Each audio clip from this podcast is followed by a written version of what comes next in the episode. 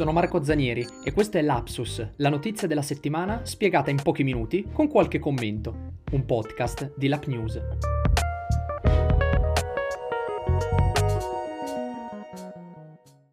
Bentornati. La puntata di questa settimana è come la scorsa un po' particolare, non c'è stata un'introduzione e come avete visto, lo ripeto anche rispetto alla puntata della settimana scorsa, non leggerò un copione perché le cose stanno cambiando in modo molto veloce. Ho dedicato la puntata della settimana scorsa a eh, raccontare un po' quelle che erano le ultime ore. Eh, su questo credo di non soffermarmi più con una nuova puntata a meno che di qualcosa di eclatante per il semplice fatto che la settimana scorsa stavano capitando cose una dopo l'altra e quindi era utile ri- raggruppare tutto all'interno di una puntata di podcast. Ora, come state vedendo, riporto le notizie principali eh, in modo molto meno numeroso rispetto alla settimana scorsa tramite le storie Instagram. Allora, questa settimana, con la puntata di questa settimana, cerchiamo un po' di fare un punto di quelli che sono, quelli che sono gli interessi in gioco quelli che sono i vantaggi e gli svantaggi che questa nuova guerra portano per le maggiori potenze mondiali. Cerchiamo un po' di entrare in quella che a mio parere è la bellissima geopolitica, perché sicuramente voi come me, come tutti, tutti quanti, eh, stiamo guardando a quello che sta capitando in, in Israele, su, nella striscia di Gaza, ma è come se ci fermassimo semplicemente agli avvenimenti tra Israele e, e, e Hamas.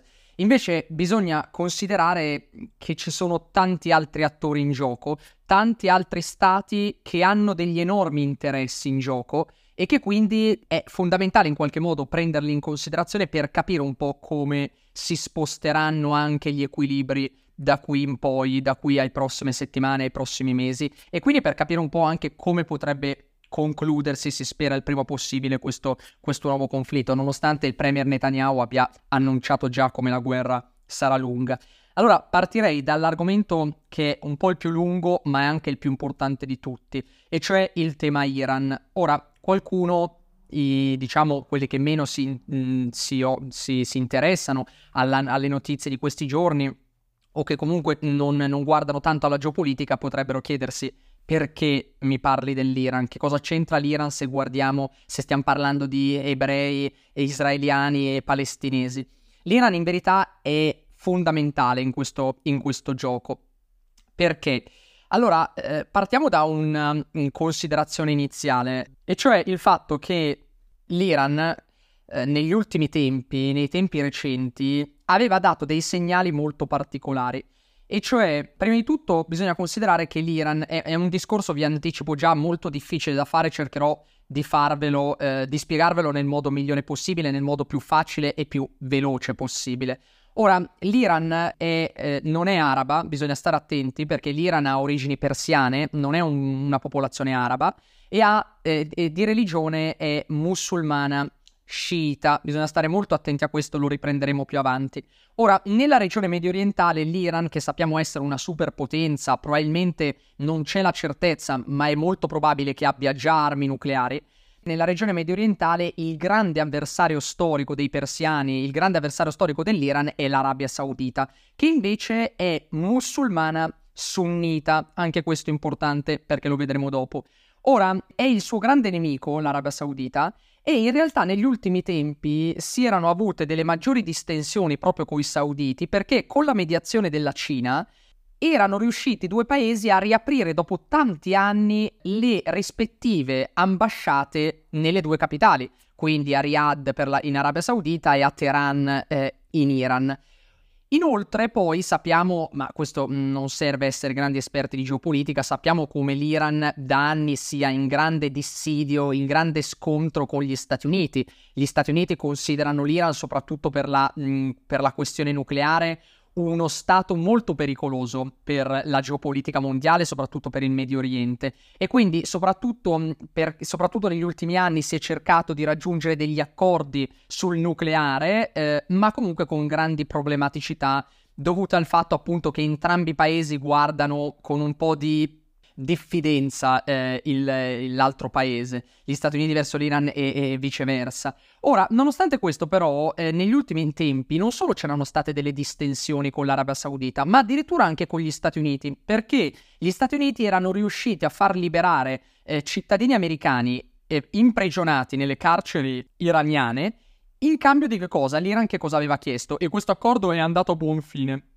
Aveva chiesto lo scongelamento di 6 miliardi di dollari bloccati dalle sanzioni, che sono tantissime le sanzioni americane nei confronti dell'Iran. E eh, in qualche modo quindi c'era stata una linea di distensione per la prima volta dopo tanti anni con l'amministrazione Biden, in generale con, con gli Stati Uniti. Um, e quindi in qualche modo si riteneva nell'ultimo periodo che l'Iran eh, volesse uscire un po' dal suo isolamento per inaugurare rapporti più normali con i propri vicini, in particolare l'Arabia Saudita e con l'Occidente. E invece sembra che gli eventi dell'ultima settimana contraddicano completamente questa lettura. C'è poi anche un'altra premessa da fare che si aggancia direttamente a quello che ho appena detto. E cioè, ah, io ho detto, eh, potrete anche andare indietro con eh, il tasto dei, dei 15 secondi, eh, io ho detto l'Iran sembrava che eh, volesse uscire dal suo isolamento. Ora, bisogna stare molto attenti a questa parola isolamento, l'ho detta per un motivo ben preciso. Perché? Perché i, i quotidiani eh, occidentali, in generale il mainstream occidentale, da sempre considera l'Iran come uno stato isolato che appunto eh, eh, sale all'onore delle cronache soprattutto quando ci sono notizie riguardanti i diritti umani. Ci ricordiamo l'anno scorso quanto ha fatto rumore la rivolta della, delle nuove generazioni iraniane dopo la morte della, della, giovane ragazza che era stata trovata senza, eh, senza velo e uccisa quindi dalla, poliz- dalla polizia morale. Per quanto il, il regime iraniano sia riuscito negli ultimi tempi, negli ultimi mesi, a eh, diminuire queste proteste, sappiamo come il popolo è in gran fermento, per quanto per lui è molto difficile dare vita ad una vera e propria rivoluzione, sappiamo però che il popolo non supporta per nulla il regime, il regime sciita eh, attualmente, attualmente presente in Iran, vorrebbe maggiori libertà, vorrebbe maggiori diritti, soprattutto sotto il punto di vista umano, questi sappiamo che non gli vengono consentiti e anzi quando pre- prova a protestare le proteste vengono mh, fermate con, con la forza. Ecco, in realtà però noi abbiamo dato questa idea dell'Iran come un paese isolato. Non è affatto così, perché in realtà l'Iran con il Medio Oriente, lasciando un attimo da parte l'Arabia Saudita, ma con i paesi medio orientali, ma anche con grandissime superpotenze come la Cina o come la Russia, è un paese enormemente avanzato. Basta pensare, possiamo pensare ai famosi droni iraniani che i russi da mesi ormai usano sul territorio ucraino per bombardare eh, il territorio stesso. Possiamo pensare al fatto che la Cina riesce a ottenere enormi quantità di petrolio iraniano. La Cina sappiamo che è uno dei maggiori, forse il maggior paese al mondo ad aver bisogno di risorse energetiche perché non le produce lei e quindi ha degli enormi rapporti con l'Iran soprattutto per ottenere petrolio. E infatti vediamo anche che come questa, in questa nuova guerra tra Israele e Hamas la Cina fa sempre fatica a schierarsi da una parte o dall'altra perché molto spesso ha interessi con entrambi, con entrambi i paesi. Eh, per esempio la Cina aveva grandissimi interessi, ha grandissimi interessi sia con la Russia che con l'Ucraina. E infatti anche in questo caso abbiamo visto come si è schierata, ma non completamente, con, con, i palestinesi, con Hamas, soprattutto perché ha dei grossi interessi economici in primis con l'Iran. E allora sbagliamo a considerare l'Iran come un paese isolato. Ultimo esempio che faccio, la Cina qualche mese fa, qualche settimana fa, ha sponsorizzato all'ultimo grande incontro dei BRICS. I BRICS sono un gruppo di paesi che vuole fare un po' il filo alla Nato o ehm, in qualche modo in, non alla Nato perché i BRICS non sono tanto un'organizzazione militare, un'alleanza militare, è comunque un'organizzazione di paesi che mh, eh, va contro un po' al, ai paesi occidentali. Quali sono i BRICS? I BRICS viene proprio dalle cinque lettere che forma questa parola e significa BRICS Brasile, Russia, India, Cina e Sudafrica, alle quali però sono stati nel tempo aggiunti altri paesi e la Cina proprio qualche settimana fa ha sponsorizzato la, l'Iran come un nuovo membro. Sottolineando quindi ancora una volta come l'Iran solo noi occidentali lo vediamo come un paese ehm, come un paese, diciamo, isolato. Non è assolutamente così, ha tantissime relazioni economiche in primis, ma anche finanziarie e militari con tantissimi paesi, in particolare con due superpotenze come la Cina e con la Russia. E, e, quindi in qualche modo la Russia e la Cina potremmo dire che hanno anche ottenuto dei vantaggi da questa nuova guerra in Medio Oriente, che vedremo tra poco in realtà è stata fortemente orchestrata, non ci sono prove dirette, ma è agli occhi di tutti, è stata fortemente orchestrata dall'Iran. Perché hanno avuto grandi vantaggi da questa nuova guerra? Perché per la Russia si apre un nuovo fronte, diciamo, in una nuova zona del mondo in cui l'America deve intervenire, intervenire non militarmente ma economicamente. Si apre un fronte in cui è protagonista forse il più potente alleato dell'America, lo storico alleato dell'America, lasciando un attimo da parte la Gran Bretagna, che è Israele. E quindi la Russia può concentrarsi maggiormente sull'Ucraina sapendo che l'amministrazione Biden dovrà ripartire da adesso in poi le risorse militari e economiche verso non solo l'Ucraina, ma verso anche Israele. E quindi si parla in questi giorni di risorse scarse. Risorse scarse sia perché gli arsenali americani non sono illimitati, non, non saranno mai illimitati, e, e, poi risorse scarse anche da un punto di vista politico, perché se sull'appoggio all'Ucraina c'è un grande problema eh, che riguarda il Partito Repubblicano, che si sta pian piano stancando di tutti questi soldi dati e questo supporto militare dato all'Ucraina, per Israele invece Biden dovrà, eh, rivol- dovrà, in qualche modo fare i conti con il grande problema invece del Partito Democratico, del suo stesso partito, in cui le ale più estreme di sinistra sono fortemente filopalestinesi e quindi ci saranno dei grandi problemi nel sostenere a lungo termine Israele. Quindi dei grandi vantaggi per la Russia e sicuramente dei grandi vantaggi per la Cina perché a questo punto l'America ha meno, meno attenzioni e meno risorse strategiche da destinare all'estremo oriente, lasciando quindi più libertà di azione alla Cina. Raccontavamo anche in, uno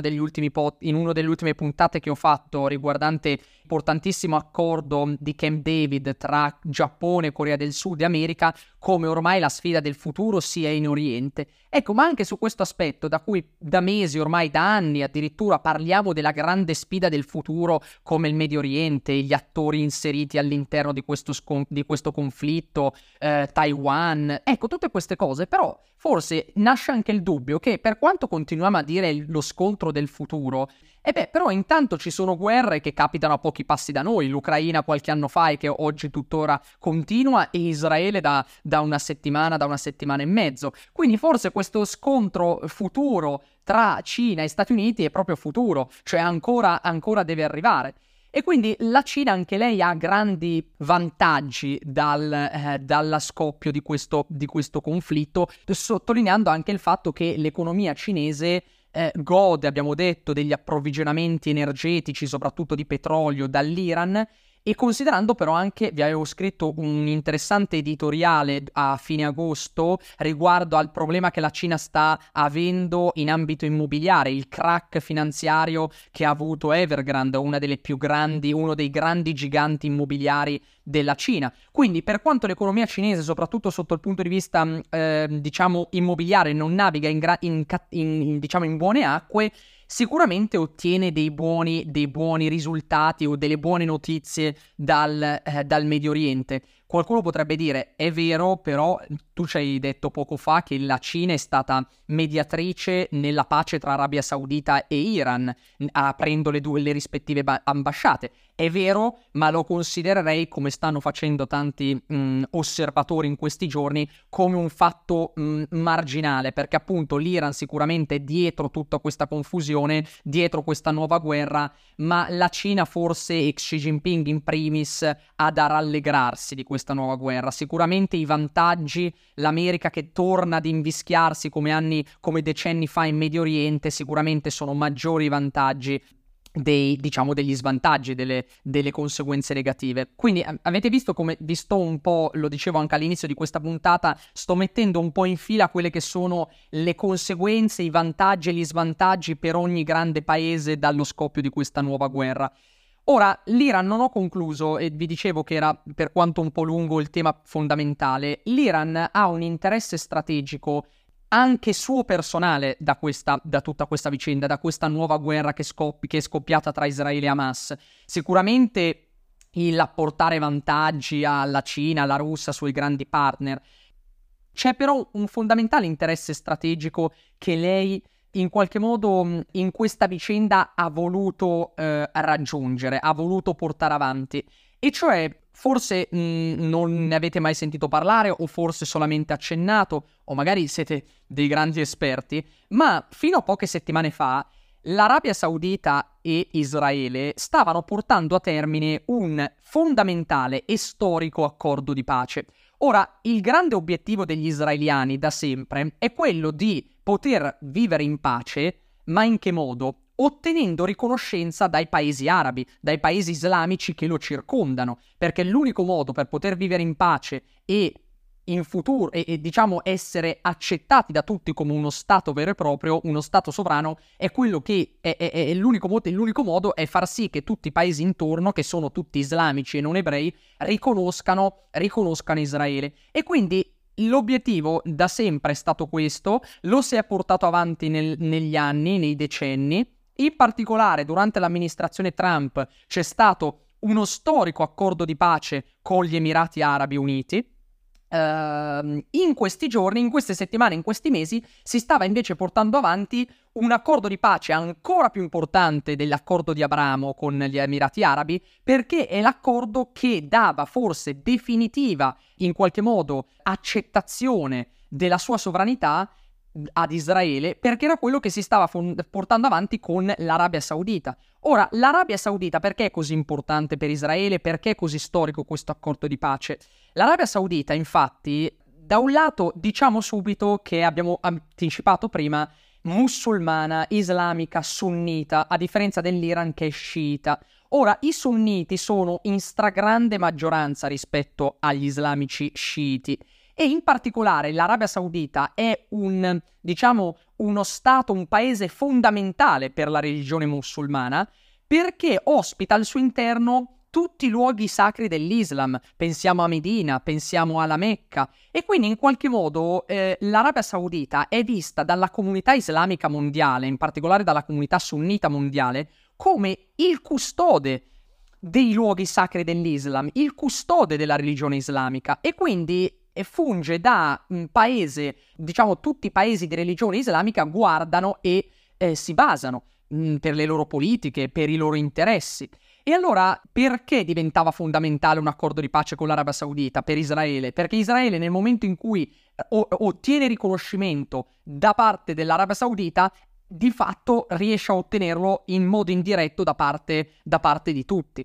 E allora ricordiamoci che l'Arabia Saudita in questi, in questi anni eh, ha come, cap- chiamiamolo capo di Stato, il principe Mohammed bin Salman, eh, chiamato anche spesso quando lo vedete scritto MBS, Mohammed bin Salman, un giovane, un giovanissimo principe, ma che sta completamente riammodernando il suo paese. C'è un famoso progetto ehm, che il principe sta portando avanti che si chiama Vision 2030, Vision 2030, che, che eh, diciamo, contiene al suo interno tutti quelli che sono gli obiettivi che l'Arabia Saudita deve eh, raggiungere entro, queste, entro, l'anno 2030. In particolare l'obiettivo più grande è quello di staccarsi una volta per tutte dal petrolio e fare in modo che il paese diventi finalmente un'economia che può basarsi su diversi tipi di energia un paese che può basarsi non solo su diversi tipi di energia, ma anche su diversi, ehm, su diverse industrie, non più solamente sul petrolio. E lo può fare tutte queste cose, lo stiamo vedendo anche con il calcio. Il calcio in particolare non è una questione di sport, ma è una questione di, ehm, diciamo, immagine, ripulirsi l'immagine, eh, far vedere al mondo che, la, che, l'Arabia Saudita sta aggiornandosi. Lo fa tramite i calciatori che li, che li porta nel suo paese a giocare perché questi diventino ambasciatori del ringiovanimento, del riammodernamento dell'Arabia Saudita. Ecco, tutto questo lo può fare l'Arabia Saudita ovviamente e probabilmente raggiungerà questo Vision 2030 perché ha risorse economiche infinite per poterlo, per poterlo fare. Ora, l'Arabia Saudita però abbiamo detto in, part- in, partenza che è il grande nemico dell'Iran. Ora, se l'Iran è ormai diventata, per quanto non in modo ufficiale, una potenza nucleare, è ovvio che anche l'Arabia Saudita si è dovuta in qualche modo negli ultimi anni comportarsi di, di conseguenza e proteggere i propri interessi in qualche modo quindi cercando anche lei di diventare una potenza nucleare. Qual è l'unico modo che puoi, eh, diciamo, seguire, l'unica via che puoi seguire per diventare in modo legale una potenza nucleare, visto anche che, che l'Iran lo sta facendo in modo lega- illegale, qual è l'unico modo per farlo? È quello di ottenere l'appoggio degli Stati Uniti, in modo proprio semplicissimo. E quindi negli ultimi anni è successo proprio questo, e cioè che l'Arabia Saudita ha cominciato una, un, un, partenariato, un, un rapporto sempre più stretto a livello soprattutto militare con gli Stati Uniti, in modo tale che ci potesse essere cooperazione non solo in ambito economico, in ambito sociale, ma soprattutto in ambito nucleare. Ora, Qual è il problema di tutto questo? Perché l'Iran ha, abbiamo detto, un interesse strategico nello, nello, scatenare questa guerra e abbiamo parlato dell'accordo di pace? Perché se si fosse portato a termine quell'accordo storico di pace tra Israele e l'Arabia Saudita, per l'Iran sarebbe stata una roba, eh, diciamo, eh, mh, mm, Ecco, perché però allora parliamo di tutto questo? Perché abbiamo detto che l'Iran ha un interesse strategico nello scatenare questa guerra? Abbiamo parlato del trattato di pace. Perché se quel trattato di pace tra Israele e Arabia Saudita fosse stato portato a termine, beh, questo avrebbe avuto delle conseguenze devastanti per gli, per gli iraniani. Ci sarebbe, ci sarebbe stata la formazione di un cordone, chiamiamolo così, un cordone sanitario anti-Iran, perché a quel punto i due, due, grandi partner, due grandi alleati degli Stati Uniti, uno storico e fondamentale nella regione che è Israele e uno che negli ultimi anni sta acquisendo sempre maggior spazio nelle partnership degli Stati Uniti, che è l'Arabia Saudita, a quel punto quei due, quei due partner del, degli Stati Uniti si sarebbero anche avvicinati tra loro due e a quel punto si sarebbe allora formata una triangolazione di ferro pazzesca tra Stati Uniti, Israele e Arabia Saudita, cosa che avrebbe portato appunto a delle enormi problematiche per l'Iran, che non si sarebbe più sentita libera di fare quello che voleva in, quel, in, quel, in quella zona, in, quella, in quell'area perché appunto si creava questa alleanza fortissima in cui non c'erano solo gli americani che,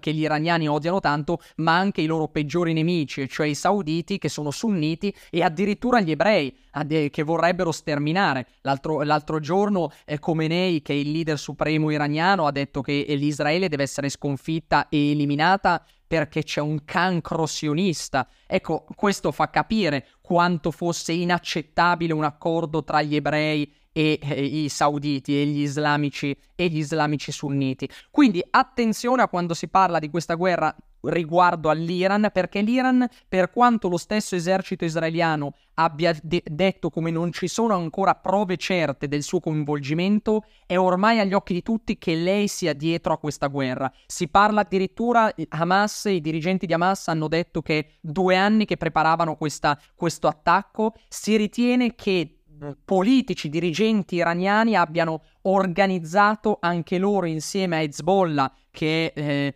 la, il gruppo terroristico eh, del Libano, e insieme a Hamas questa, questo attacco. Quindi eh, addirittura bisogna anche considerare che eh, Hamas, qualcuno si, vorrebbe, si potrebbe anche chiedere in modo molto semplice, da dove le prende tutte queste armi Hamas, che è un'organizzazione terroristica che vive però in estrema povertà, perché il popolo palestinese va detto, viva in estrema povertà, dove le prende tutte queste armi? Beh, la risposta è, è molto facile, proprio dall'Iran, che negli anni ha finanziato eh, il gruppo terroristico per i suoi interessi per evitare un accordo di pace tra l'Arabia Saudita e Israele.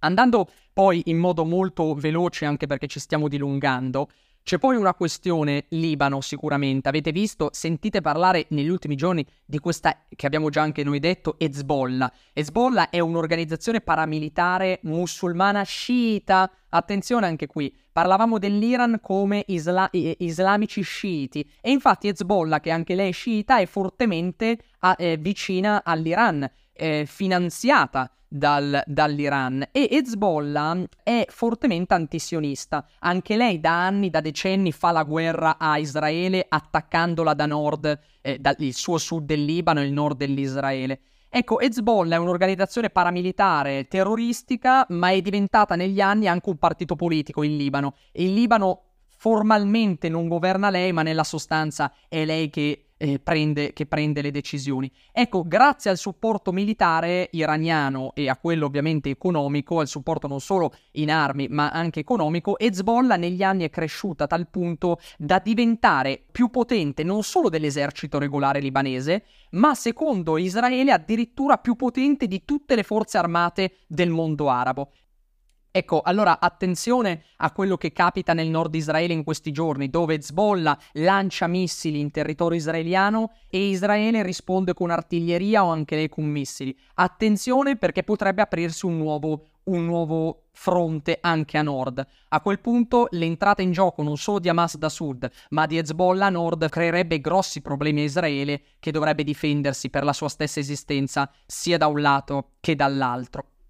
E poi, da ultimo, sicuramente parlando di, e qua chiudo, di paesi eh, che eh, diciamo si trovano a, eh, cons- a, prendere in considerazione vantaggi e svantaggi da questa guerra, c'è sicuramente eh, l'Europa che non, abbiamo, che non abbiamo ancora citato. Sicuramente per quanto riguarda l'Europa bisogna stare attenti a due fronti importantissimi.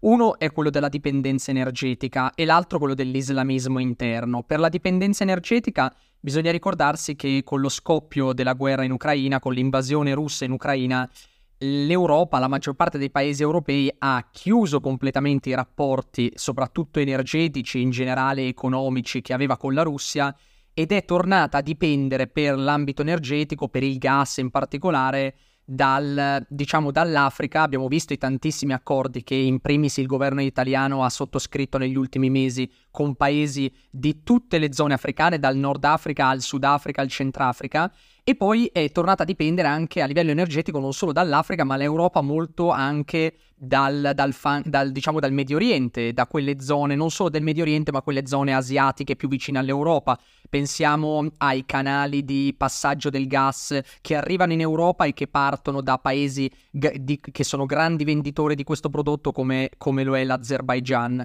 Ecco, allora, e, non solo l'Azerbaijan, parliamo anche per esempio eh, del Qatar, eh, del Kuwait, tutti quei paesi nel Medio Oriente che sicuramente questa nuova guerra potrebbe creare dei problemi, soprattutto se dovesse espandersi all'intero Medio Oriente e quindi comportando delle interruzioni.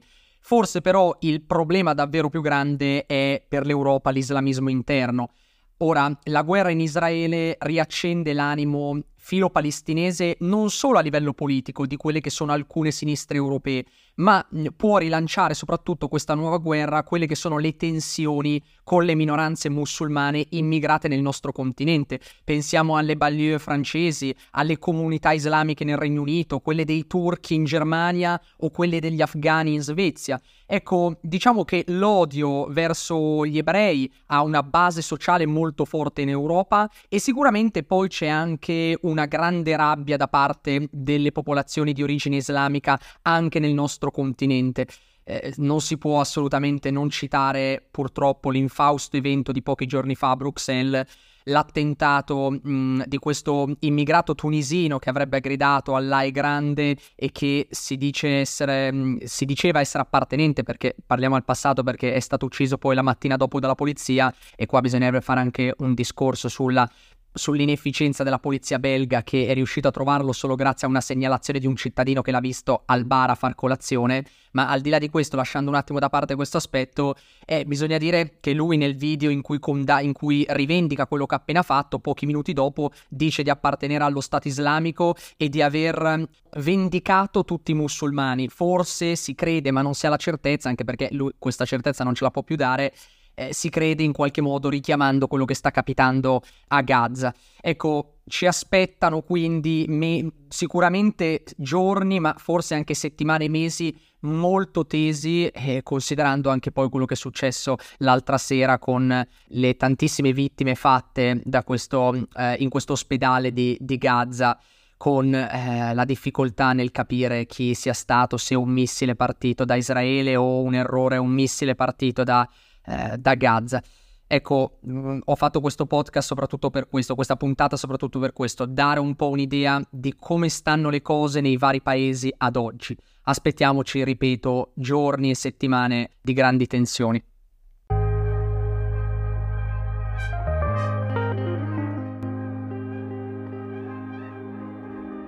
Questa nuova puntata di Lapsus termina qui.